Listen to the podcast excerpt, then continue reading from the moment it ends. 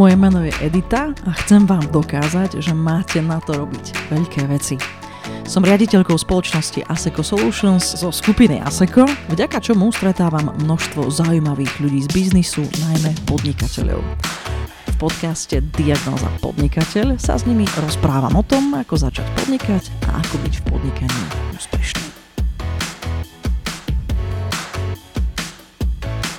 Mojím dnešným hostom je Michal Blažej, Michal je výkonný riaditeľ a partner spoločnosti Lighting Beetle, ktorá je najlepším UX a UI štúdiom na Slovensku i v širokom okolí. Už 11 rokov tvorí dizajn zameraný na ľudí a spolu s kolegami pomohol desiatkam firiem z 15 krajín a viac než 20 odvetví k tomu, aby ich produkty či služby boli zrozumiteľné a intuitívne. Je priekopníkom UX na Slovensku a tejto ešte len rozvíjajúcej sa oblasti sa venuje aj vo vlastnom podcaste. Dnes sa s ním porozprávam o tom, prečo je user experience, čiže zážitok zákazníka či užívateľa kritickým faktorom úspechu v každom podnikaní. Michal, vitaj. Ďakujem veľmi pekne. Ďakujem, že si prišiel a skôr než sa pustíme do tvojho príbehu a aj do tej témy, ktorá nás dnes čaká, tak eh, ja sa každého človeka, čo som príde, spýtam ako na prvú takú celkom ostrú otázku a pomáha to, aby sme rozbehli tu, ten rozhovor. Takže prosím ťa, prečo by si vás vaši zákazníci mali vybrať? To je, to je tvrdá otázka na, na úvod. Koľký podnikatelia to nevedia zodpovedať, že? No. Tak uvidím, ako ja usvejem. Uh, no, uh, v prvom rade tak my robíme user experience, uh, to znamená, že nastavujeme podnikateľom zrkadlo. Cez to, ako ich hodnotia ich vlastní zákazníci a používateľia. Takže to je asi taká, tak, taká tá prvá vec, že prečo si nás vybrať, pretože donesieme nový vietor, novú optiku, keď človek je unavený z tej prevádzkovej slepoty v organizácii a chce vidieť nový, nový pohľad na zákazníka, tak to je to, čo my, my prinesieme.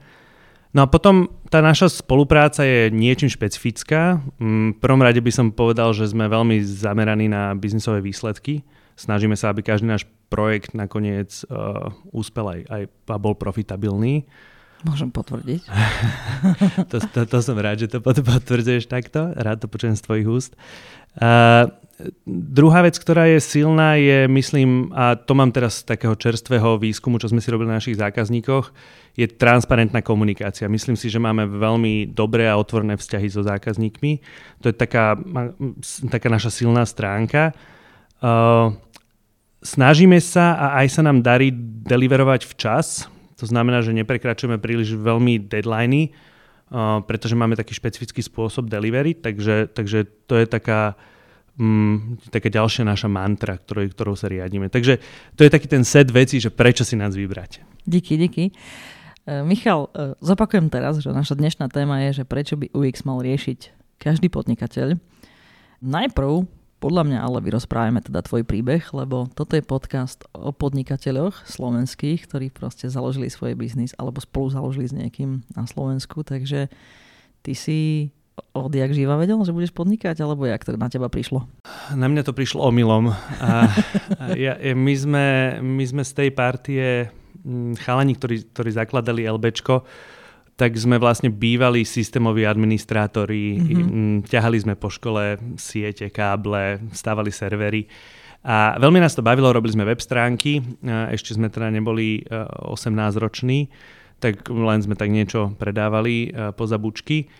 A potom sme si povedali, že tak zúročme tie naše skúsenosti, spojme si portfólia a, a vytvorme, vytvorme niečo, čo sa môže podobať na firmu. Takže na začiatku to bola taká živnostnícka aktivita, aktivita spojené portfólia. No a neskôr sme začali budovať svoj prvý produkt, eh, čo, bolo, čo bol CMS systém, alebo teda uh-huh. systém na správu web stránok. Uh, to sme programovali deň, noc a teraz ako vysokoškolskí, stredoškolskí študenti, tak sme mali veľa času, takže každý deň do 4. rána programovali sme o dušu, tešili sme sa z toho. A časom teda sme si nejak prerozdelili svoje role, úlohy, niekto obchod, niekto výroba a tak ďalej. No a z toho už potom vznikala vlastne firma. No a s tým jedným kolegom, my sme boli štyria na začiatku, tak s tým jedným kolegom to ťahám s Marekom do dnes. Takže uh, prišli sme k tomu omylom. Pôvodne sme si chceli kúpiť len biely MacBook, to bolo celé, po čo sme tu užili. A, dohodli sme sa, ja som bol vtedy v Amerike, to som musel mať tým pádom asi 15 rokov, veľmi som túžil po tom bielom MacBooku, ktorý vyšiel a teda nakoniec som si aj kúpil za tie prvé zarobené peniaze. To je krásny príbeh. Môžem sa ťa spýtať, ako si si vlastne vybral tých ľudí okolo seba? Bolo to také, že mm, akože predpokladám, že si stretol aj iných kamarátov, ktorí v tom čase to bolo také normálne, že chalani proste, keď mohli, robili kompy, alebo potom servere, alebo proste nejakú, ťahali káble. Sa to volalo. Uh, mal si nejaký taký akože predstavu, alebo proste si zobral v tej chvíli ľudí, ktorí boli okolo teba a ste si rozumeli? No, myslím si, že všetci štyria sme mali celkom dobrý ťah na bránku. Uh-huh to znamená, že sme boli relatívne dosť usilovní a snažili sme sa, záležalo nám na tom, čo robíme, bavilo nás to nesmierne. Takže akože tá skupina sa naozaj tak stmelila. Zároveň sme boli veľmi dobrí kamaráti. A ja som teda ten typ podnikateľa, ktorý uh, sa aj keď sa rozišiel s, s, s, so svojím partnerom, tak vždy to kamarátstvo to veľmi ustálo dobre mm-hmm. a dodnes viem, že prečo sa na tých štyroch chalanov, alebo na, na tých troch teda, prečo sa jeden na druhého vieme spoláhnuť. Takže Chápem. E, je, je to naozaj previazané silným priateľským príbehom. A čo si ty vlastne vyštudoval? Ako si sa dostal k tomu, že UX? No, uh, ja som vyštudoval strednú školu, takže ja som zmaturovaný. A potom som študoval na fakulte informatiky 3 roky, ale nedokončil som kvôli Nechcel fyzike. Si? nevyhodili ma. A, a následne som študoval na ČVUT ďalšie 3 roky, čiže akože ja mám, ná, ako, mám nárok na titul, ale v zásade som ho nikdy nezískal. Uh, ďalšie tri roky uh, tam ma zase vyhodili z niečoho, čo sa volá, že programovanie v, gra- uh, v grafike. A to boli také tie veľa vektorové mm-hmm. svety. A ja si pamätám, že vtedy sme mali už prvého veľmi dôležitého klienta, usúdil si, že biznis je dôležitejší ako Ja som musel robiť to rozhodnutie, že či idem teda počítať vektory v n rozmernom priestore, alebo že či tu doprogramujem tú vec, ktorú chce odo mňa klient. No a, a, Jasne, a klient vyhral. Klient vyhral, áno, áno. áno. Neľutuješ to? Nelutujem to a musím povedať, že teda Uh, tie školy ma strašne veľa naučili a aj keď teda som to nedobojoval k titulu, tak uh, tie skúsenosti a zručnosti, fakt ja si myslím, že to, to školstvo, aj tá fitka, aj tá ČVUTčka boli veľmi, veľmi hodnotné. Jasné. My sa už celkom dlho poznáme z biznisu a ja si teda pamätám nejakú fázu vlastne vašej firmy. Čiže mohol by si prosím ťa povedať, za...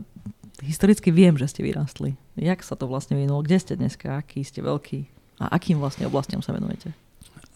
No od časov, keď sme ťahali káble na škole, sa to zmenilo. Ono sa to zmenilo, ešte možno aj odpoviem na tú predchádzajúcu otázku, že vlastne prečo UX a ako vzniklo mm-hmm. to mhm. UX. My sme boli vlastne e, webový, viac sme sa už ve, ve, venovali tej webažine, a tým webom. A jedného dňa Ondrej, jeden z nás štyroch, priniesol takú knihu, ktorá sa volala že Measuring User Experience. Mm-hmm. A tam bol fantastický manuál na to, ako robiť web stránky systematicky. Čiže nie len pocitovo. O, dovtedy sme robili web stránku, že tak čo chcete, niečo vám to tam nejak urobíme, nahádžeme. A zrazu sme dostali systém, ktorý hovoril, ako si to zvalidovať s používateľmi, ako, mm-hmm. sa, ako, ako, ako mapovať si požiadavky. A toto celé sa nám nesmierne páčilo. Mm, asi sme boli trochu takí, že systematicky od nátury a, a bol to smer. No a odvtedy sme sa vlastne začali úzko špecializovať na, na user experience. Vtedy to bolo hlavne usability, a teda použiteľnosť. Mm-hmm. Um, to bola tá téma ergonomia softveru. A tomu sme sa venovali veľa, veľa, veľa rokov a zrazu to UX mm, prepuklo a je to obrovský buzzword. Hej, hej, veľká téma. Veľká téma, presne tak v každej jednej organizácii. A na tom nám vyrastla aj agentúra. No a dneska, dneska sme vlastne agentúra o 43 ľuďoch asi cca. Mm-hmm a, a momentálne máme to revenue niekde okolo tých 2 miliónov eur. Asi to, že tak, tak sa pohybujeme. A zákazníkov po celom svete, ak tomu dobre rozumiem. Zákazníkov po celom svete um, s tým, že ako, my, sme, my sme boli viac v svete, ako sme teraz, uh, alebo teda minulý rok. Minulý rok sme sa tak dosť obracali na ten slovenský trh, lebo je tu čo robiť. Je tu, je toho tu naozaj veľa. Uh, máme, má, robíme Orange, uh, čo je náš veľký klient, robili sme dôveru dlhé uh-huh. roky. Uh, to boli naozaj veľkí klienti, kde, kde, kde operujeme. No a teraz sa nám podarilo vyhrať nový tender a to je Škoda ale teda centrála Škodovky. Jasné. A to je opäť taká akože návrat do takého, na takú veľkú globálnu scénu. Rozumiem. Napriek tomu teda skôr na tie trhy, kde aspoň teda môžete vlastným jazykom hovoriť. Áno, áno, aj keď teda tá škoda, to je, to, to je veľmi intern, internacionálny biznis. Tam Rozumiem. je angličtina prvá, a, ale zase na tom pive si lepšie rozumieme, to je pravda. Chápem. Ja som z fachu, Čiže ja presne viem, čo znamená UX, ale môžu nás počúvať aj ľudia, ktorí sú teda úplne z iných segmentov. A tu sa budeme baviť o vašom, vašom podnikaní, aj teda vašej agentúry, aj teba ako človeka. Ale teda pôjdeme aj do tej témy UXu a prečo vlastne to je dneska už vec, ktorá zrejme naozaj sa dotýka každého podnikania. Tak ale aby sme to dobre vedeli rozobrať, musíme povedať, čo to je. Čiže čo je to ten UX? Čo je UX? No, mm, UX je vlastne uh, user experience čiže použiteľský zážitok. Úloha nás, ktorí robíme user experience design, je robiť, zabezpečovať veľmi pozitívny použiteľský zážitok. Inak povedané, používam mobilnú aplikáciu, používam software a všetci to poznáme. Na internet bankingu sa snažím niečo urobiť a je to strašne zložité, veľa krokové, začnem byť nervózny, nebaví ma to. Zapína sa amygdala. tak neviem sa z toho vymotať. Uh, no, tak toto my chceme odstrániť a chceme, aby ten zážitok bol, bol čo najprirodzenejší. A teraz, ako to my robíme, a v zásade to je to, čo je user experience design, je, že my prinášame zákazníka do toho celého procesu. To znamená, že my sa pýtame zákazníka, že či mu to takto vyhovuje, či sa mu ten software páči, testujeme to s ním a na základe tých testov sa potom poučíme, že OK, tu treba niečo upraviť a ideálne ešte predtým, ako sa to vôbec dostane na trh. Mm. Aby sme nevypustili ten nový internet banking, tú novú mobilnú aplikáciu, ktorej nie celkom rozumiete, kde si neviete vyfiltrovať, ako potrebujete a, a ktorá vás uh, dostáva do takej nepríjemnej slepej uličky použiteľnosti. Jasné. Prosím ťa, ja to tak postulujem vlastne od začiatku tou témou, ale tak e, teraz sa teba spýtam naozaj, že v každom biznise je toto potrebné riešiť. Je, ja si myslím, že mm, UX uh, je rôzne dôležitý pre rôzne biznisy. Je to, nie to úplne tá najkritickejšia vec, uh, ale pokiaľ tam je vzťah s B2C zákazníkom, tak si myslím, že je to absolútne dôležité. To znamená, že keď ja, ja pracujem s koncovým používateľom, teraz si spomenieme na nejaké banky, telekomunikácie, to e-shopy, mm-hmm. tak to sú všetko uh, momenty, kedy UX je že úplne, úplne kľúčové. Potom UX uh, môže slúžiť aj pre um, napríklad zlepšenie nejakého, ne, nejakej, nejakej operatívy. To znamená, že ja teraz mám nejaký zložitý proces vo vnútri a teraz moji zamestnanci to veľmi zložito musia celé robiť a zabera im to extrémne veľa času, sú z toho frustr- frustrovaní. Tam viem tú operatívnu efektivitu zlepšiť. Takže tam akože aj pre tie ďalšie firmy, ja som si predstavím, predstavím si, že železiárne, hej, mm-hmm. na čo je UX v železiárniach.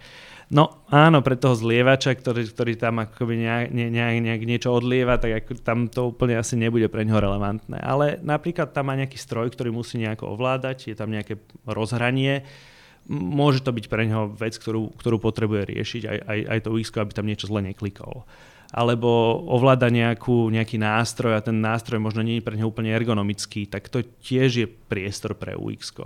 Ale objektívne oveľa viac dokážu firmy, ktoré sa stretávajú s koncovým zákazníkom, kapitalizovať na UX. Rozumiem. Posluchači tohto podcastu sú často aj ľudia, ktorí chcú podnikať, alebo sú teda malí a strední podnikateľi na Slovensku a mnohí z nich teda majú nejakým spôsobom už keď nič len tak web stránku, ale často teda aj tam už vzniká interakcia s zákazníkom. Čiže z tvojho pohľadu vlastne vždycky, keď cez takéto rozhranie vzniká interakcia, tak je dôležité pozrieť sa na UX. Áno, áno, určite áno, pretože ja môžem niečo napísať na web stránku, otázka je, či tomu zákazníci porozumejú. Či, je to, či ten message je odovzdaný. No, povedal by som, že UX naozaj slúži na také tri ciele. Jedna je akvizícia zákazníkov, druhá je retencia zákazníkov, čiže udržiavanie si zákazníkov a tretia je potom už tá spomínaná efektivita procesov, kde naozaj sa pozriem na tie interné veci vo firmách. Jasné. Prosím ťa, si predstav teda, že si malý začínajúci podnikateľ. Skúsme teda napríklad hovoriť o e-shoperovi, potom povedzme o nejakom vlastníkovi reštaurácie a potom treba nejaký vývojar jednoduché apky. Tak uh, skúsiš nám na týchto príkladoch povedať, že kedy a prečo sa musíš tým UX-om zaoberať? No, v tom digitálnom priestore e-shopáci to majú úplne jasné, lebo UX má jasné metriky v digitálnom priestore. Uh, čiže keď nákupujem na e-shope, tak prvú a najdôležitejšiu vec, ktorú chcem zmerať, je konverzný pomer. Mm-hmm. To znamená teda, že koľko ľudí z tých, ktorí dojdú na web, mi reálne skonvertujú a nakúpia. A tam môžu byť často uh, veci, ktoré, ktoré ma ovplyvnia, m, typu neviem vyplniť nejaké políčko a naozaj ma to zablokuje a už neviem, čo mám urobiť ďalej, uh, alebo nedôverujem tomu e-shopu. No a to sú všetko veci, ktoré, ktoré my dokážeme vyzistiť, Uh, vieme ukázať zákazníkovi e-shop a povedať mu, a on sa na ňo pozrie a povie, že fúha, že ja nedôverujem, že tento e-shop mi napríklad to dodá tak rýchlo ako Alza. Radšej nakúpim naozaj, keď je to tam drahšie. A, a, a vieme pomocou toho UX procesu zistiť, že ako vlastne odstrániť túto bariéru, mm-hmm. ako dať na ten web uh, nejakú informáciu o tom, uh, možno nejaké odporúčanie zákazníka, nejaké hodnotenie z heuréky, vymýšľam si, ktoré tú kredibilitu e-shopu vytvorí. Uh, čiže čiže práve tá, a potom druhá vec je, že, že UX sa pozerá vlastne na celý ten zákaznícky proces. Čiže keď ja nakúpim, dostaneme, dostávame dostatočne veľa informácií o tom, či mi ten tovar a kedy mi ten tovar vlastne dôjde, kedy, mm-hmm. lebo, lebo to je tá najväčšia obava. A vtedy, ak ja si chcem vybudovať lojalitu so zákazníkom, ale ten e-shop ma neinformuje, ja už na budúce nenakúpim. Ja síce čakám úpenlivo, nakoniec mi možno dojde tá kniha, ale tým, že ja nie som informovaný celý čas, či sa vlastne nestratila, tak na budúce si poviem, že hm, radšej na Martinusa, kde, Hej, kde mám istotu, rozumiem. kde ma naozaj informujú o tom. Čiže uh, pre e-shopáka je naozaj dobré a vhodné sa pozerať na celú tú zákaznícku cestu a to je to, čo nás UX učí. A tá dobrá vec vlastne na, na, na, na celom UX, že to je sedliacký rozum. Uh-huh. Že v zásade každý jeden podnikateľ dokáže sa pýtaním správnych otázok zistiť od používateľa, aký je ten názor na, na, na ten jeho produkt a vystúpiť z tej svojej prevádzkovej slepoty. Um, ja, ja školím také, že intro do UX. Uh-huh. A vlastne jedinú vec, ktorú hovorím, že ja viem, že vám veľa hovorí o wireframeoch a takých všelijakých akože UX nástrojoch, ale jediná najdôležitejšia vec je správne sa pýtať otázky, uh-huh. tak aby sme zákazníka nezavádzali, lebo žiaľ všetci my podnikatelia máme tendenciu si myslieť, že ten náš nápad je dobrý, tak sa pýtame sugestívne otázky. Rozumiem. A to je práve to, čo nás potom vedie k potvrdeniu nejakého predpokladu, ktorý vlastne, vlastne vôbec je milný. Je, môže byť milný, presne Rozumiem. tak. Presne tak. Dobre, ak môžeme, skúsime, pre, mhm. prepač, ak som ti prerušila Nie, poď, poď. poď. Uh, môžeme napríklad na, na tom majiteľovi reštaurácie si povedať, Jasné. kde tam vzniká ten priestor. No, tá príjemná vec na tom ux toto sa už trošku volá, že cx mm-hmm. v tomto momente. Čiže customer experience, customer len aby sme experience. to vysvetlili. Áno, presne tak, presne tak. Uh, lebo user experience je vlastne, keď sa bavíme o nejakom jednom rozhraní, čiže napríklad web stránke a tam mm-hmm. sa snažím nakú, nakúpiť, tak to je ako keby tá, tá zúženina customer experience. To už je širšia téma. A CX znamená, že zákaznícky zážitok. Čiže už sa pozerám na celú zákaznícku cestu toho človeka, ktorý príde do reštaurácie. A teraz OK, prvá vec, pozriem si, čo majú dneska na obedovom menu, takže idem na web stránku, hej. Potom mm. vôjdem do tej reštaurácie, ako ma pozdraví čašník, uh, ako sa ja zorientujem v tom menu, kedy mi dojde jedlo.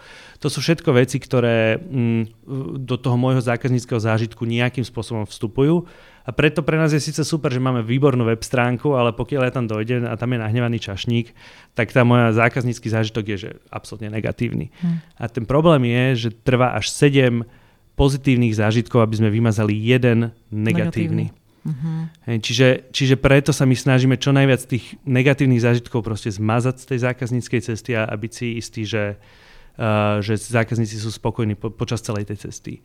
No a toto podľa mňa na, v gastre to strašne vidno, pretože ja ako podnikateľ, gastropodnikateľ si vymyslím nejakú super reštauráciu, má to dobrý koncept a potom m, mm, prvých pár týždňov fungujem fajn a zrazu, možno som tam ešte aj ja, ale zrazu to odovzdám nejakému stafu a tá kvalita sa mení. Ale ja si nezistujem od zákazníkov systematicky ich spätnú väzbu. Ja na to proste zabudnem, alebo sa snažím urobiť nejakú inováciu, nejakú novú akciu ale zabúdam na to spýtať sa zákazníka, že ako sa oni cítia a tým, že nezbieram tú spätnú väzbu, tak mi vlastne tie, možno tie zážitky sú naozaj veľmi, veľmi negatívne. No. Jasné. Takže pre nich je to od, hlavne o zbere tej spätnej väzby a rozhovory, častých rozhovorov so zákazníkom, či sú spokojní a, a tak. Ako myslím, že v gastre je to ťažké, lebo Slovák vždy povie, že je spokojný, keď je nespokojný.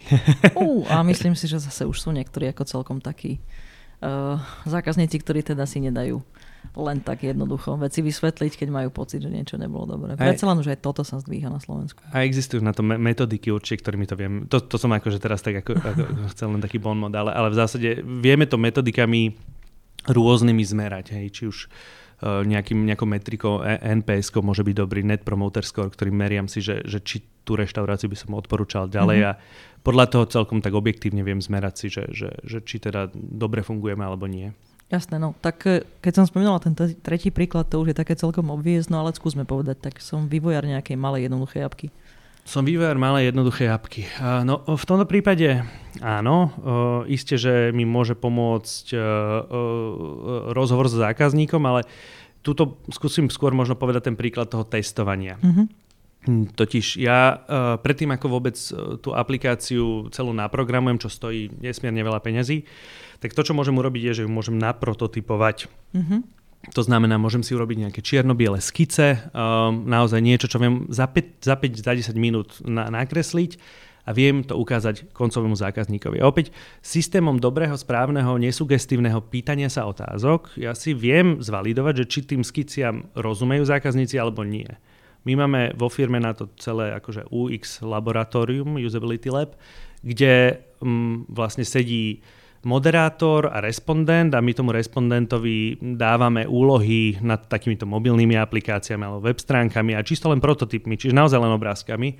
On cez to preklikáva a my mu nedávame, my mu dávame len úlohy, napríklad, že skúste sa zaregistrovať alebo skúste mm-hmm. sa odhlásiť. Nedávame mu konkrétne, alebo neradíme mu, ako to má vyriešiť tú úlohu. Čiže je odblokovaná tá sugestia. Presne tak. A, a celé to vlastne nahrávame a my potom si všimneme, že OK, že toto na treťom kroku, on sa tam zablokoval, nevedel čo. Máme nastavený tzv. outloud protokol, že ten respondent má rozprávať nahlas, čo si myslí. A on si povie, no do čerta, neviem, čo teraz tu mám napísať. No a, a potom my vieme, že aha, tak tam je, tam je zlá popiska toho pola, treba to zmeniť. Takže pre programátorov, a to vieme, že sa dokáže znížiť vlastne čas programovania až o 50% mm-hmm. na, tom, na, na, na, na tom, že keď si predtým pre, predprototypujeme a ošetríme si všetky tie veci, ktoré by sme museli enkrát zmeniť v kóde. Rozumiem.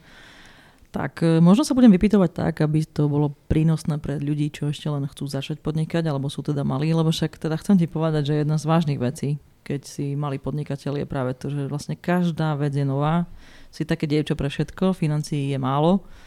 Ako by si ty odporúčil vôbec akože UX poňať, keď, keď to podnikanie začína? No, keď, keď začínam s podnikaním, tak asi uh, také, také najdôležitejšie, alebo tak, do, do úvodu je, je validácia mojich vlastných myšlienok. Mm-hmm. Uh, to, to znamená, že ja mám taký pekný príklad, vždy si hovorím, že tým, akože, ako podnikateľ musím byť vizionár a to je úplne správne. Hej, aj Steve Jobs bol vizionár, aj Henry Ford bol vizionár. Um, ale, ale super som teraz čítal článok o Henry Fordovi, vlastne hovorí sa, že že user experience je somarina, pretože keby sa Henry Ford pýtal, že ľudí, že čo chcú, tak oni by povedali, že chcú rýchlejšie kone a že by v živote na auto neprišiel. Hej? Že, že proste, že, že to UX je samé postavené na hlavu.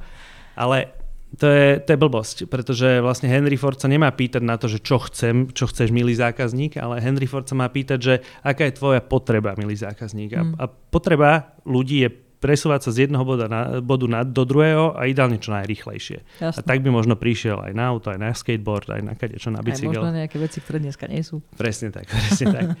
No a vlastne uh, Henry Ford reálne zlyhal potom neskôr v kariére na tom, že on sa prestal pýtať mm. zákazníkov a prestal si validovať svoje myšlienky s trhom. A vtedy ho druhá automobilka e, predbehla vlastne a odvtedy Ford Motor Company reálne sa nikdy už nedostal na, na, na ten svoj vrchol. Takže pre takého začínajúceho podnikateľa podľa mňa tá najdôležitejšia vec je neustále si validovať svoje myšlienky e, s trhom a jasné, prichádza s novými invenčnými riešeniami, ale byť si istý, že to tí ľudia reálne potrebujú, mm-hmm. pretože príliš veľa vecí sme navymýšľali a nikto ich nepotreboval. A mm. to je veľa energie spálenej na niečo, čo sa nakoniec... A nemusí to byť len energia, môže to byť fakt už aj peniaze. Presne tak, presne tak, áno. Prosím ťa, ako sa dá UX zmerať? V rôznych segmentoch, keby si mohol skúsiť toto porozprávať. Uh, no UX má akože nesmierne veľa takých tých malých, malých metrík. ja ich rád prepájam s tými biznisovými, lebo nakoniec by mal mať dopad naozaj na akvizíciu, retenciu alebo nejakú, nejakú operatívu.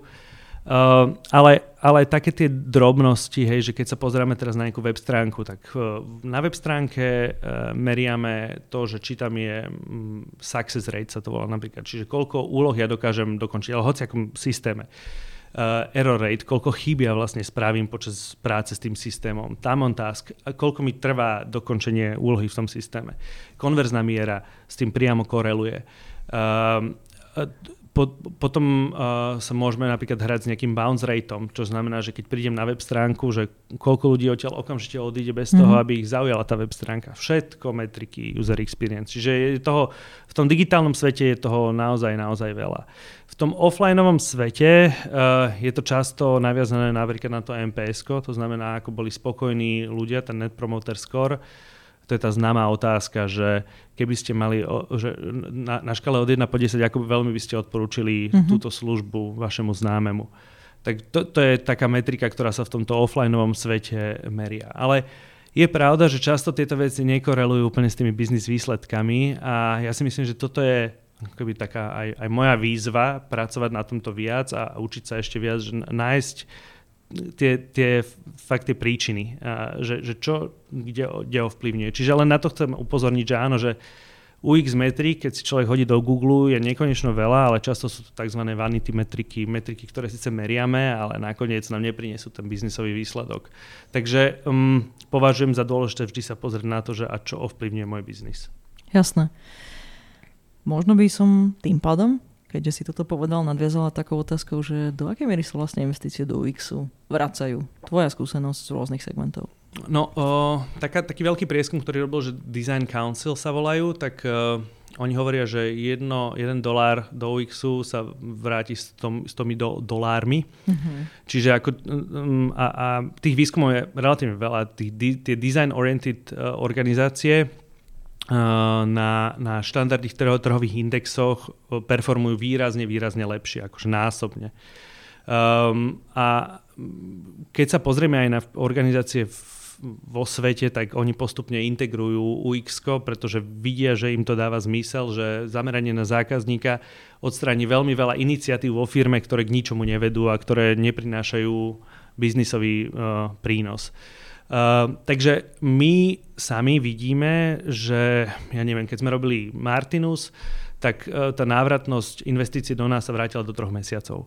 Čiže uh, vidíme, že, že to, čo robíme, sa často veľmi rýchlo vráti, pretože my pracujeme s no risk zone alebo takou, že veľmi nízkym rizikom tým, že každá jedna obrazovka, ktorú nakreslíme, tisíckrát pretestujeme so zákazníkmi a my mm-hmm. vieme, že funguje. A ja viem, že je lepšia ako tá stará Martinusacká obrazovka, pretože ja už to mám otestované. Proste tam je naozaj malé riziko, že niečo sme prehliadli. Mm-hmm. Uh, takže preto aj pre nich tá, tá investícia sa ob, okamžite vrátila. No. Rozumiem.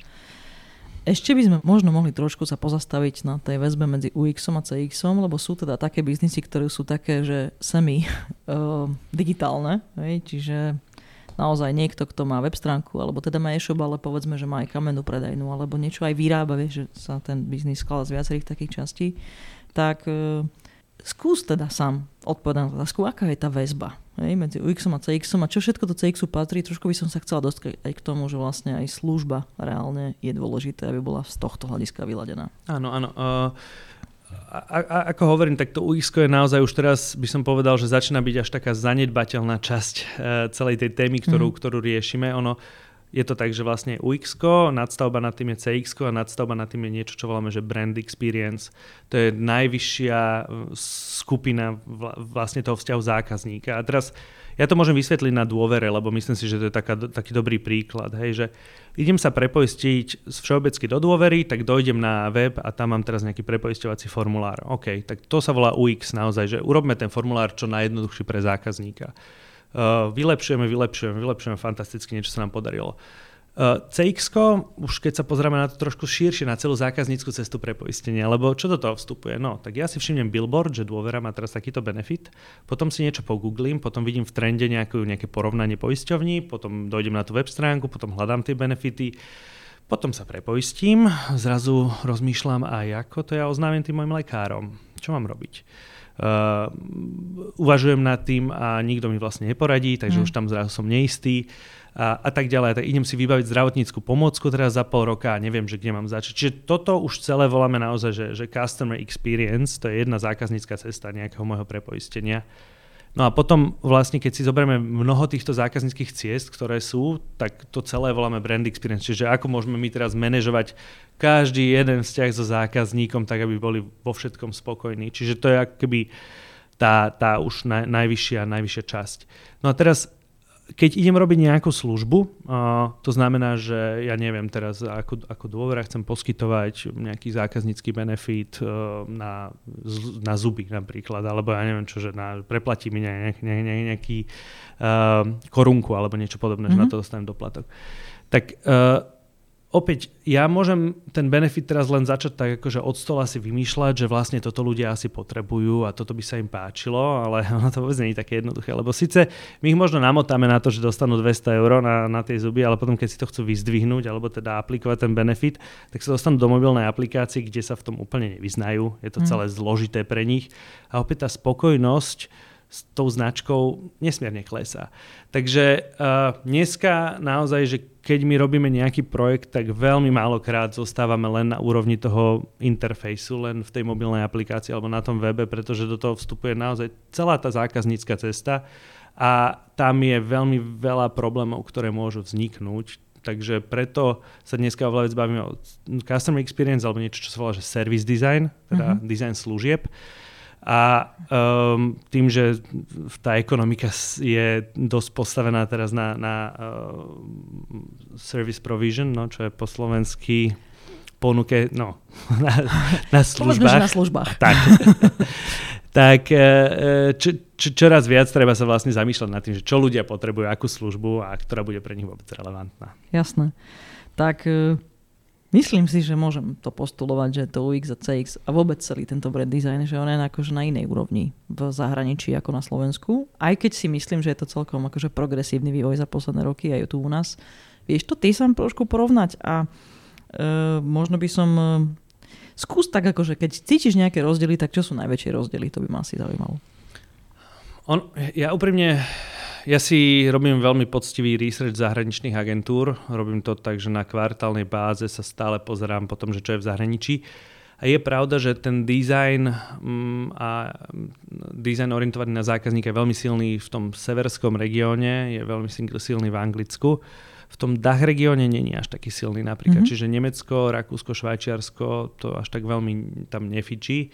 Takže mm, tam by som povedal, že my sme na veľmi dobrej úrovni a povedal by som, že možno Československo, že na slušnej úrovni voči, voči mm-hmm. uh, týmto nemecky hovoriacim krajinám. Uh, no uh, a, a teraz mm, asi to vidno dosť na tej, na, tých, na tej ponuke služieb a na kvalite služieb organizácií. To znamená, že to, akým spôsobom sa, sa banka o mňa stará, ako, mm-hmm. ako si jednoducho dokážem otvoriť účet.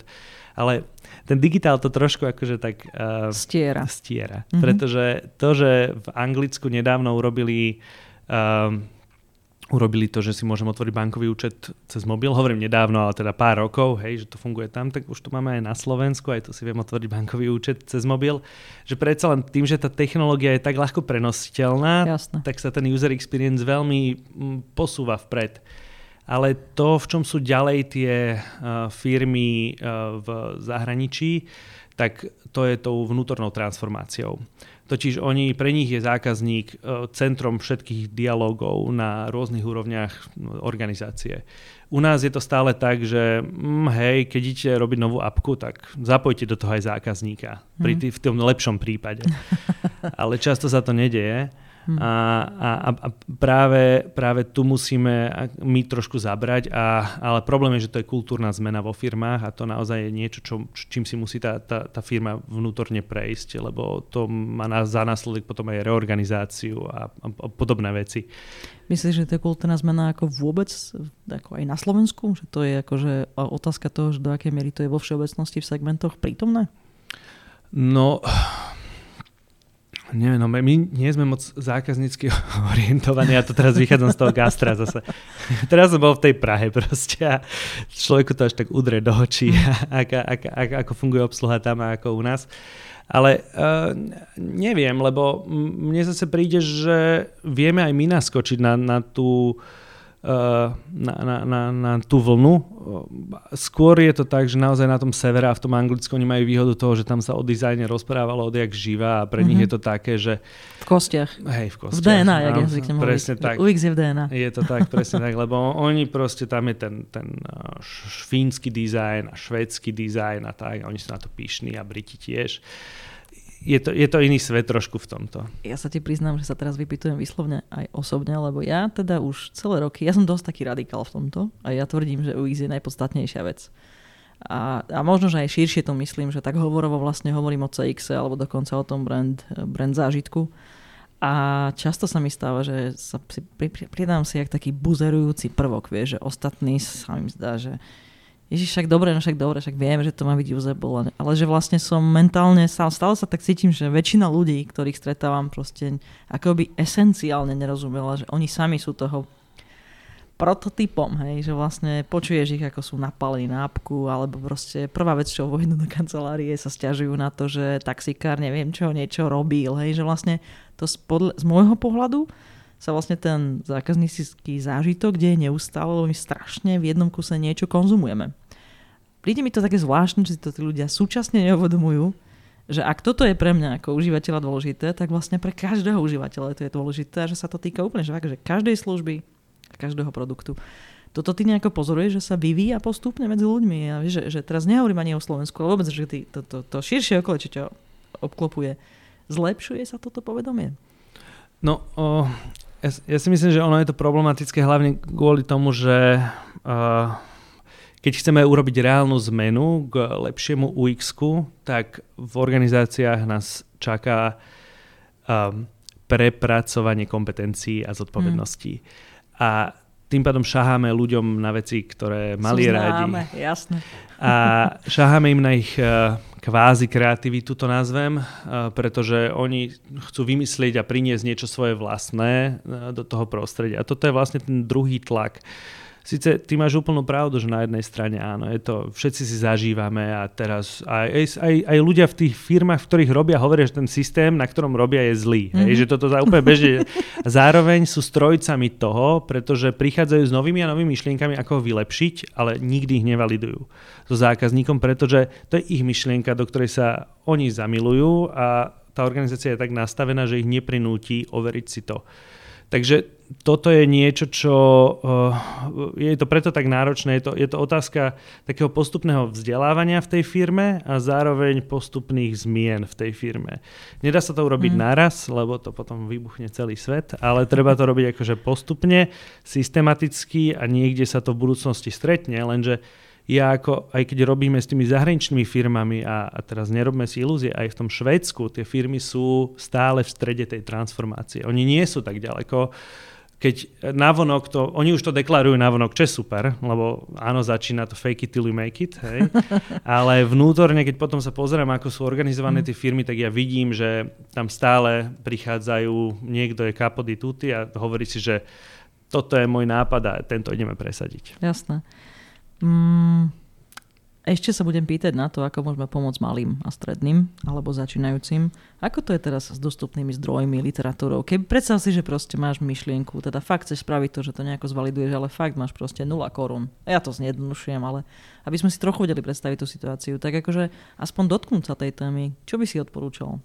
Mm, no, určite uh, v rámci témy UX, tak uh, ja som spolu založil Slovenskú User Experience asociáciu, kde, čo je čistá neziskovka a my sa naozaj snažíme, že po rôznych úrovniach vzdelávať trh. Jednak mm-hmm. organizujeme že veľkú konferenciu World Usability Day, čo je podľa mňa fajn zdroj na takú popul- popularizáciu témy. Uh, potom spolu s Butterfly efektom robíme intro do UX, čo je vlastne akoby také vzdelávanie, ale úplne veľmi jednoduchučké, ale je predsa len, že na to dokážem, na to dokážem uh, naskočiť. Existuje taká iniciatíva, ktorá sa volá, že rozbehni sa Uh-huh. A mne v rámci tejto, možno ju poznáš. A, Niečo som počula. A, on, a, a, a ono je to veľmi pekne nastavené vlastne, pretože on, on práve núti tých um, aplikantov, alebo teda tých, čo sú súčasťou toho kurzu, aby si svoje myšlienky validovali.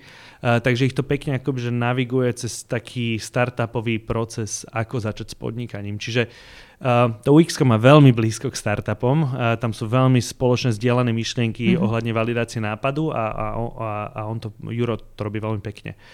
Uh, no a potom samozrejme si musím prihľať polievačku s mojím podcastom MVP, kde sa snažím ja zase... Prihrej si, lebo je výborný. Poď. snažím sa spopularizovať teda tému, tému user experience a ro- rozberiem ju trošku viac detálne, uh, ale, ale je to, podľa mňa je tam pár vecí okolo produktového manažmentu, ktorá je relevantná zrovna pre začínajúcich podnikateľov. Ako sa pozerať uh, na službu, ako často validovať, ako, možno nejaké také typy a triky. No a, a existuje aj zahraničná literatúra samozrejme, uh, také dva, dve sveté firmy v, tejto, v tomto odvetví, jedno sa volá že IDEO uh-huh. a druhá sa volá Nielsen Norman Group. A oni, jednak tí zakladatelia, uh, David Kelly a potom aj Jacob Nielsen, uh, vy, vydávajú rôzne knihy, uh, v, v zásade Design of Everyday Things a podobné. A to, všetko výborné knihy, proste, ktoré si treba prečítať a ktoré urobia také dobré, dobré intro do toho, čo je to dobrý zákaznícky zážitok. Takže mm, to, toto je asi, asi tá literatúra. Mne stále chýba také systematické vzdelávanie. Mm. V Česku je to lepšie, je to stále dobré, ale je to lepšie a u nás to úplne neexistuje. Možno je to trošku veľkosťou toho trhu, aj zrelosťou toho trhu, nie? A, áno, aj keď teda to UX, ja to vidím na tom, ako to rastie a aká je poptávka po tých UX-ákoch, ne, ne, nesmierne Veľká. to obrovská, obrovská. Uh, tie firmy to len nasosávajú brutálnym spôsobom, takže mm, zožral by to ten trh, si myslím teraz. To je možno dobrý tip pre niekoho, kto rozmýšľa o tom, s čím podnikať, že toto je asi vec, ktorú, ktorá asi bude rásť, asi to nebude klesať. To Urč, určite veciach. áno. No, pr- práve práve uh, Jacob Nielsen mal teraz takú Uh, takú prednášku a on ukazoval, že, že ten UX trh bude exponenciálne rásť teraz, lebo je to, je to práve to odvetvie, kde my budeme potrebovať riešiť kolaboratívne problémy a to je tiež jedna z vecí, ktorá, ktorá UX a design thinking prináša a to je to, že spolupráca viacerých disciplín spolu na to, aby sme komplikované veci vyriešili. A, a preto to, to, toto bude proste odvetvie, do ktorého sa oplatí investovať svoj čas. Jasné. Ja myslím, že mnoho malých podnikateľov chápe, že keď rozbehneš predaj, obvykle teda treba e-shopper začne tým, že začne predávať niečo cudzie, ale že keď chce tam nejakým spôsobom aj preto, lebo existujú tí obrovskí hráči a tam sa treba nejako rozlíšiť, takže vlastne mnoho z nich zistí časom, že bolo by dobre predávať vlastné produkty, nejakým spôsobom to portfólio presunúť z repredaja na, na, na vývoj toho vlastného. Mohli by sme trošku o tom rozprávať, že ak, aká je vlastne väzba na ten produktový manažment alebo, alebo produktový vývoj, a fakt môžeme mať na mysli aj fyzické veci, aby to bolo také uchopiteľnejšie pre poslucháčov. Skúsme napríklad hovoriť, čo je, čo je to štíhla tvorba produktov. Trošku poďme takto do toho. Hej, ono, ono väčšinou to UX funguje takým systémom, ktorý sa volá že Double Diamond. Uh, v zásade ide o to, že predstavme si dva diamanty vedľa seba. V tom prvom diamante vlastne to, čo ja robím, je, že sa snažím na začiatku, si poviem, že chcem nový produkt vymyslieť zvolím si nejakú oblasť a prvá vec, ktorú robím je, že robím výskum. To znamená, že ja sa snažím si zmapovať trh, e, pochopiť, aké sú potreby toho trhu a nájsť nejaký problém, ktorý sa oplatí riešiť. Následne, keď ten problém mám objavený, alebo možno nejakých viacero tém, čiže túto využívam veľmi veľa UX techník, mm-hmm. rozhovory so zákazníkmi, e, kvantitatívne nejaké dotazníky a podobné, market research. Všetko sú to nástroje takého produktového dizajnu a service dizajnu zároveň a UX. E, čiže veľa, veľa zistujem od zákazníkov, snažím sa od nich inšpirovať, že čo by bola taká tá potreba, ktorá by sa nám oplatila, oplatila vyriešiť. No a potom uh, v tom prvom diamante potom začnem zužovať a za, začnem si priorizovať, že čo je z tých potrieb všetkých, ktoré som nas, naskúmal na tom trhu, že uh, tam sa také, také tri veci validujú. Jedna je, že, že desirability, teda ako veľmi to zákazníci chcú, Uh, viability, to znamená, že ako viem na tom zarobiť peniaze a feasibility, že či to viem technicky postaviť, či to viem mm-hmm. zrealizovať. Toto je princíp aj toho fyzického produktového dizajnu, že ja si síce môžem hodinky s vodotriskom vymyslieť, ale neviem ich zrealizovať, takže to nie je dobrý nápad. Takže e, na prieniku týchto troch kruhov vzniká dobrý, kvalitný produkt, dobrá kvalitná služba, dobrá kvalitná inovácia. No a keď to mám potom, vymyslel tú myšlienku, že ako k tomu idem pristúpiť, tak začína ten druhý diamant. Ten druhý diamant je o tom, že ako by som mohol vlastne vyriešiť ten problém, ktorý som si identifikoval. A tam treba byť opäť kreatívny, vymyslieť čo najviac riešení, vybrainstormovať ich. A potom pri tom zúžení toho druhého diamantu to, čo nastupuje, je vlastne testovanie s používateľom. Čiže ja mu ukážem ten prototyp, a validujem, že či sa jemu páči ten prototyp, alebo či sa mu nepáči, či nám treba niečo zmeniť a či to vlastne ten trh zožere, alebo to nezožere. A na konci mám niečo, čo by malo naplňať tú najväčšiu, najdôležitejšiu potrebu zákazníka a, a zároveň ale to nie je príliš komplikované na výrobenie mm-hmm. a to sa volá, že MVP alebo Minimum Viable uh, Product. Uh, ktorý, ktorý, ktorý vlastne ja môžem už poslať na trh a čím skôr začať predávať. No a to je aj celá myšlienka za lean metodikou mm-hmm. alebo aj agilitou môžeme povedať, Áno. že vyrobme niečo, čo je čo najmenšie, ale čo je na prieniku týchto troch vlastností, čo ľudia veľmi, veľmi chcú, ja viem postaviť a mi zarobiť nejaké peniaze hneď na začiatku. Problém väčšiny podnikateľov je vlastne v tom, že si vymyslia niečo príliš veľké, príliš pompézne, príliš veľmi dobre premyslené a minú na to všetky peniaze a nakoniec to nikto nechce.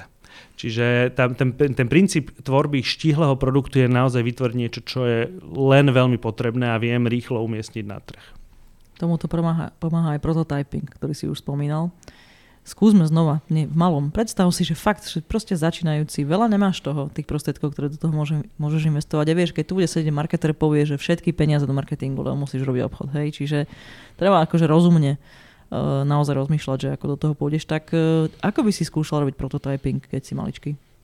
Uh, no, na tých digitálnych produktoch je to veľmi jednoduché. Existuje nástroj, ktorý sa volá že Figma napríklad. Uh-huh. Je zadarmo. Nakreslím si obrazovku a túto obrazovku potom akože už vidím, že či mi to vychádza, nevychádza, nemusím o tom špiritizovať, ale reálne to prenesiem na ten papier, hej, že to, to je akože fakt, fakt hodnotné. Uh, popri tom teda, keď som spomenul papier, tak nielen digitálne, ale aj fyzicky je dobrý prototyp. Hej? Že my sme veľa testovali na fyzických, na, na papierových prototypoch. To znamená, že si nakreslím len obrazovku, nakreslím tam pár ikoniek a potom to ukážem zákazníkovi a poviem mu, že tak čo, Dáva ti to zmysel? Je to niečo, čo by, čo by si používal a on už mi k tomu vie dať nejakú spätnú väzbu. Vlastne ten princíp toho zhmotnenia a nerozprávania v takých abstraktných reláciách všelijakých, to neuveriteľne dokáže posunúť na, mm-hmm. na, naš, naš, na, naše rozhovory, lebo často akože začínajúci podnikatelia, ale vôbec všetci podnikatelia, všetci to robíme vlastne úplne. Každý človek rád špiritizuje a rozpráva o niečom abstraktnom, ale prototyp ťa učí, daj to na papier a potom sa môžeme baviť. Potom to môžeme ukázať zákazníkov a získať spätnú väzbu.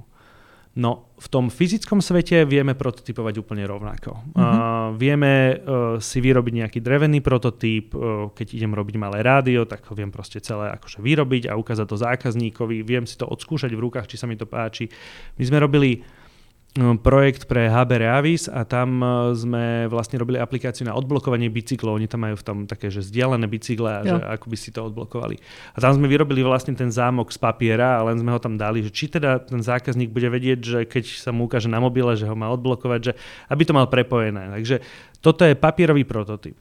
A Existuje ešte potom, že prototyp služby a to sa robí zase normálne tak, že si akože dám pultík a teraz sa tvárim, že ja som ten bankový oný, alebo predávač, alebo som proste, mm-hmm. ja neviem, čašník a celé si to odprototypujeme ten zá, zákaznícky zážitok, že či to vlastne funguje. No a vtedy sa nám objaví hrozne veľa detailov, na ktoré sme nemysleli a preto ten prototyping je tak strašne hodnotný, že už keď mám tú myšlienku, tak veľmi rýchlo ju viem zvalidovať, nestojí ma to veľa peňazí. Rozumiem.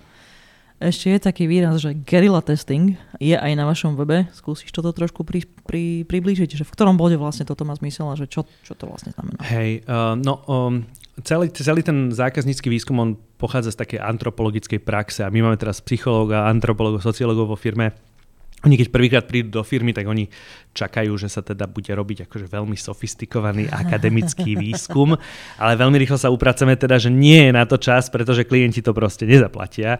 Uh, takže uh, áno, my často robíme ten výskum tak, že uh, si objednáme nejakú agentúru, tam si objednáme nejakých respondentov a potom sa ich pýtame alebo sa s, s nimi testujeme tú aplikáciu. Ale ja najviac odporúčam všetkým podnikateľom alebo proste ľuďom, ktorí sa hrajú s user experience, aby to robili spôsobom Gerilla, čo je tiež náš obľúbený spôsob.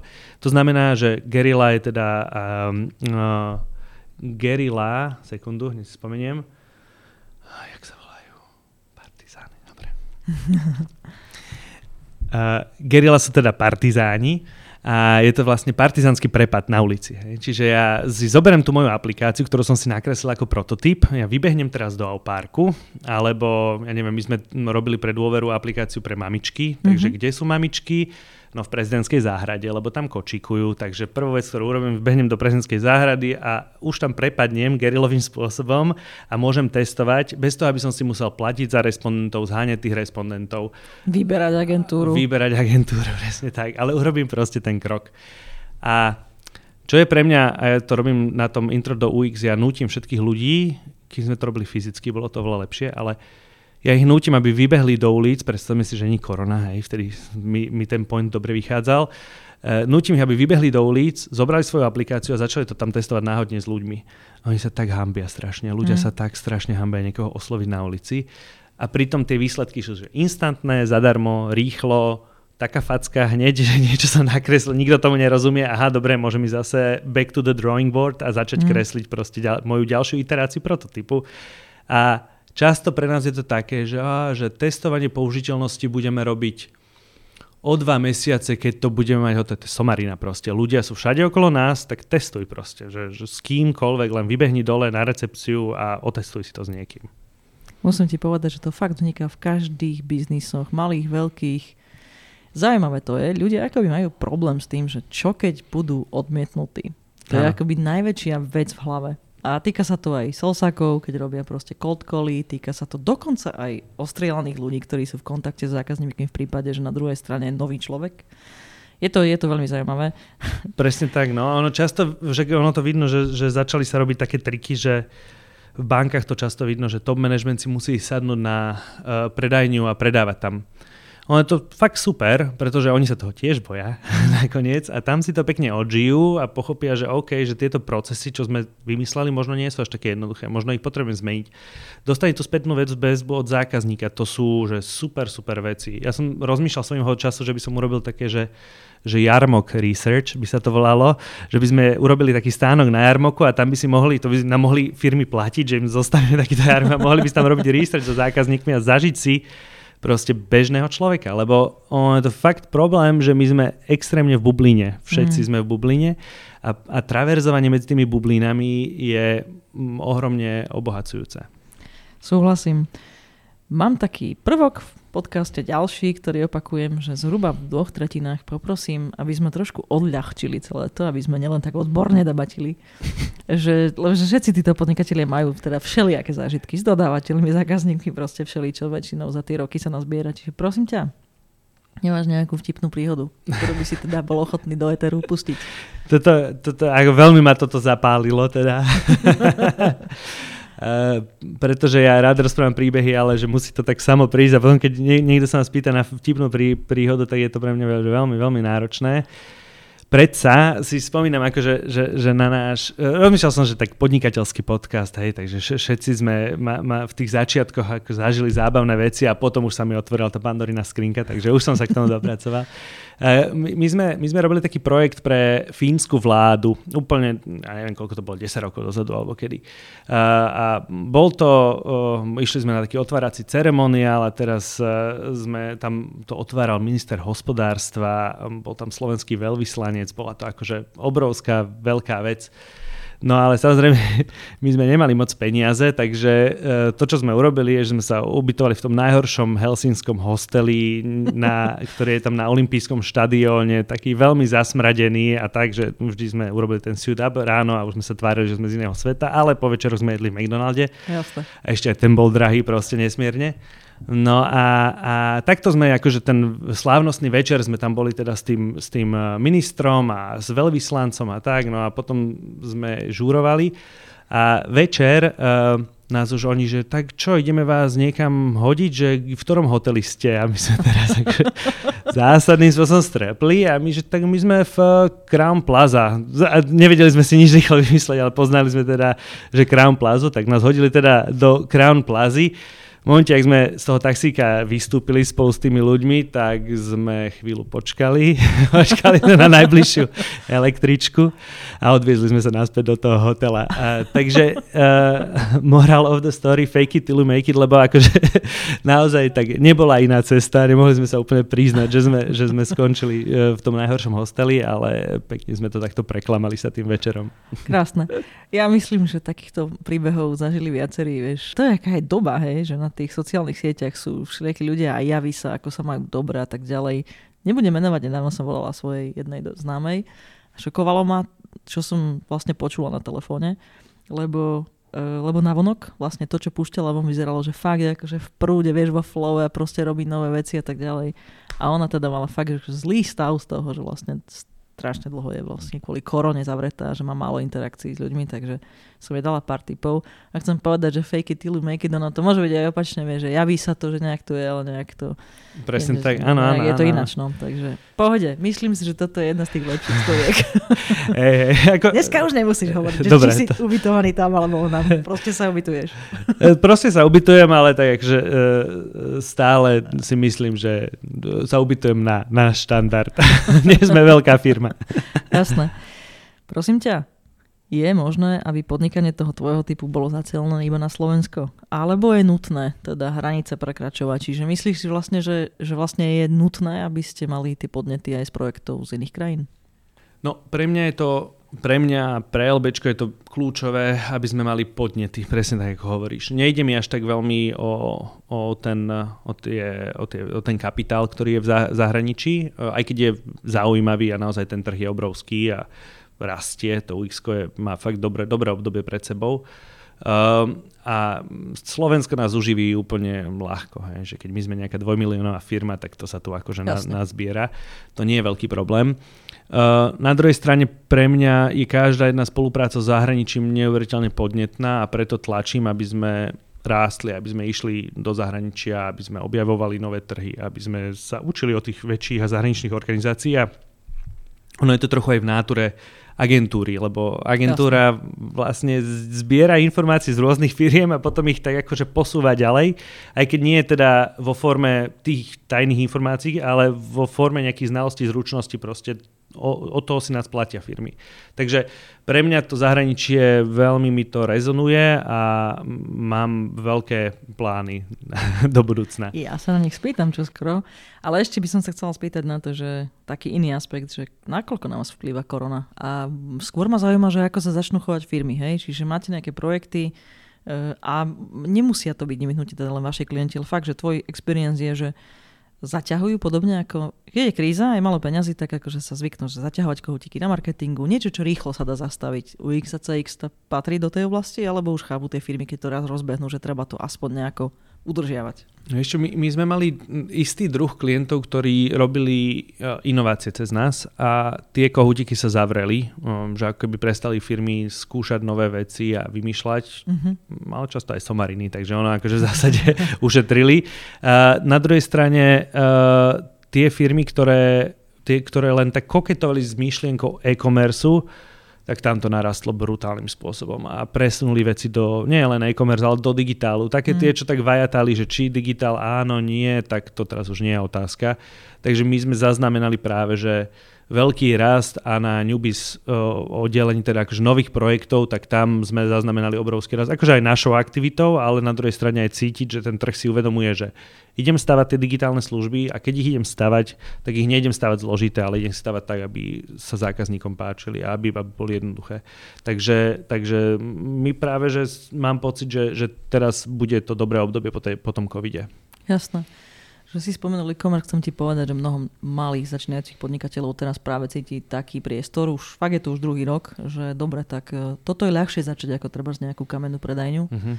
a že predsa len ten uh, výjazd je ľahší. Na druhej strane sa mi zdá, že sa komplikujú a tak znásobujú veci, ktoré treba dobre zvládnuť, lebo toho tej, tej konkurencie je naozaj veľa, práve preto, že ten viac na trh je ľahší prostredníctvom toho, toho digitálu, takže skúsme to tak nejak zaramcovať.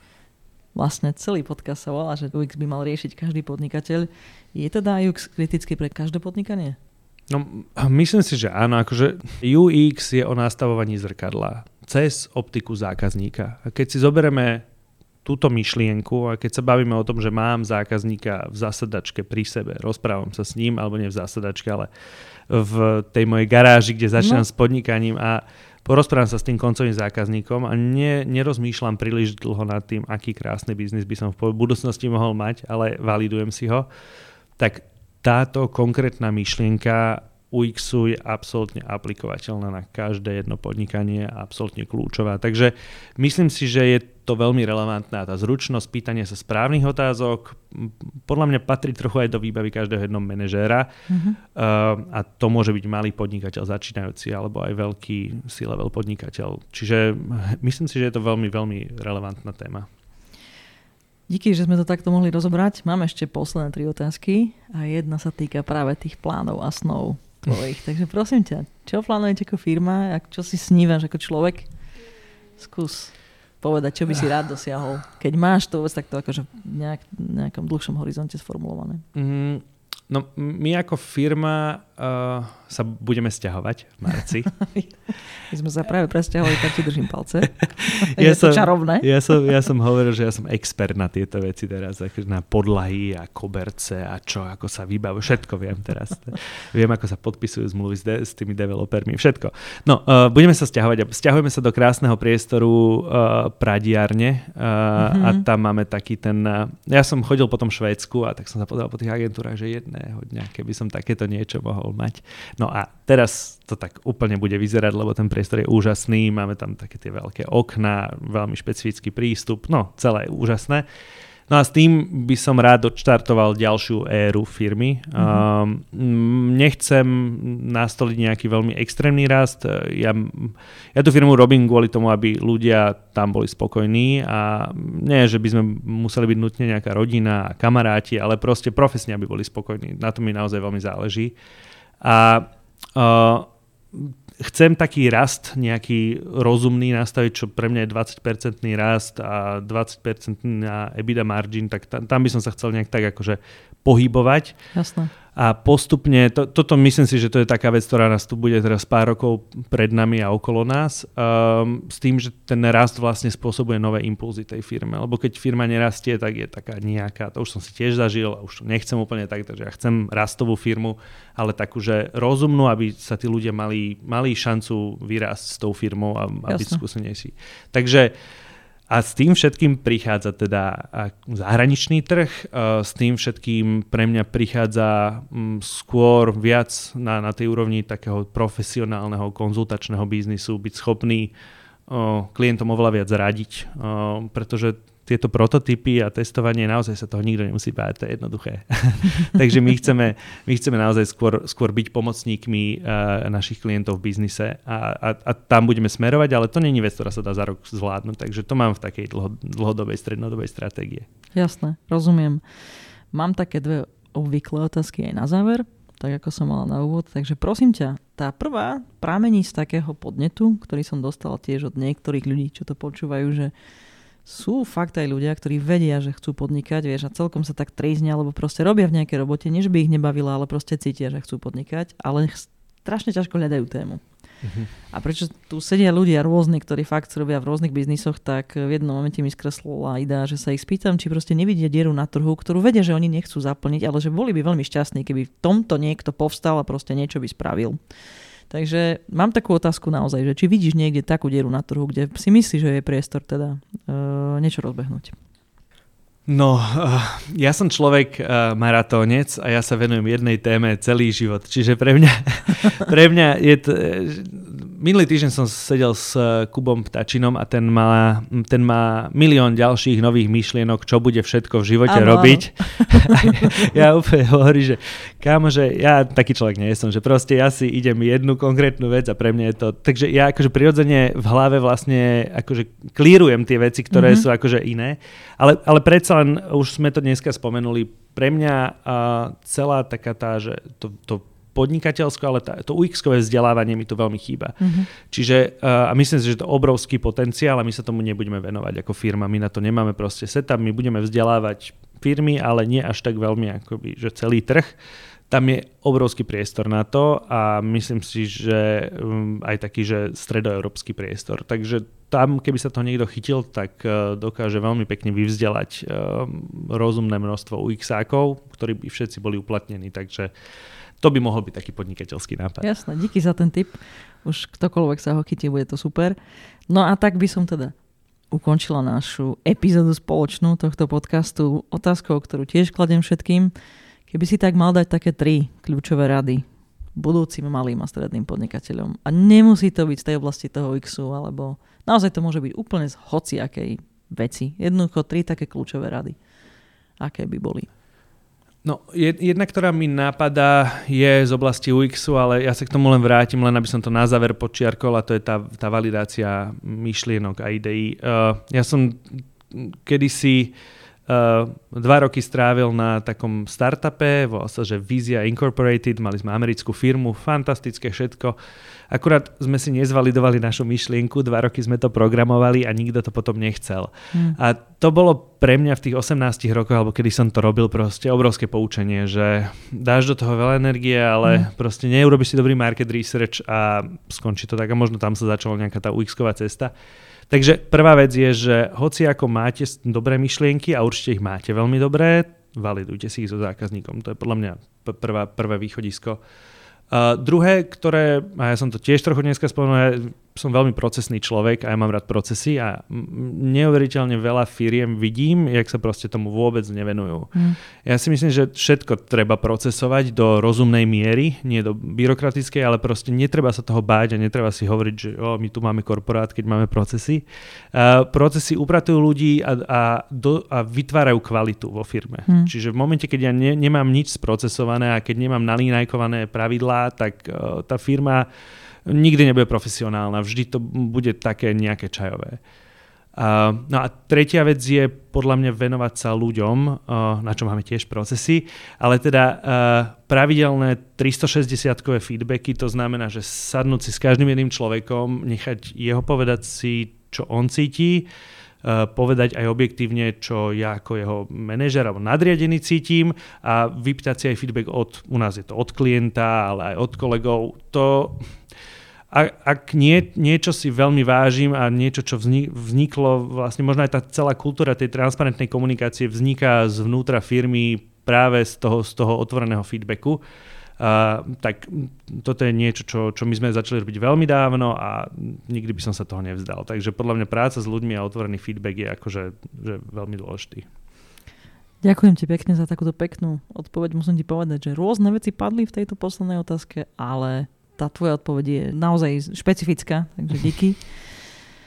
Michal, Chcem popriať Lighting Beetle, ale teda aj tebe ako človeku splnenie tých snov, dobré sťahovanie, teda naozaj, aby tie, aby tie priestory naplnili vaše očakávania, aj také tie user očakávania.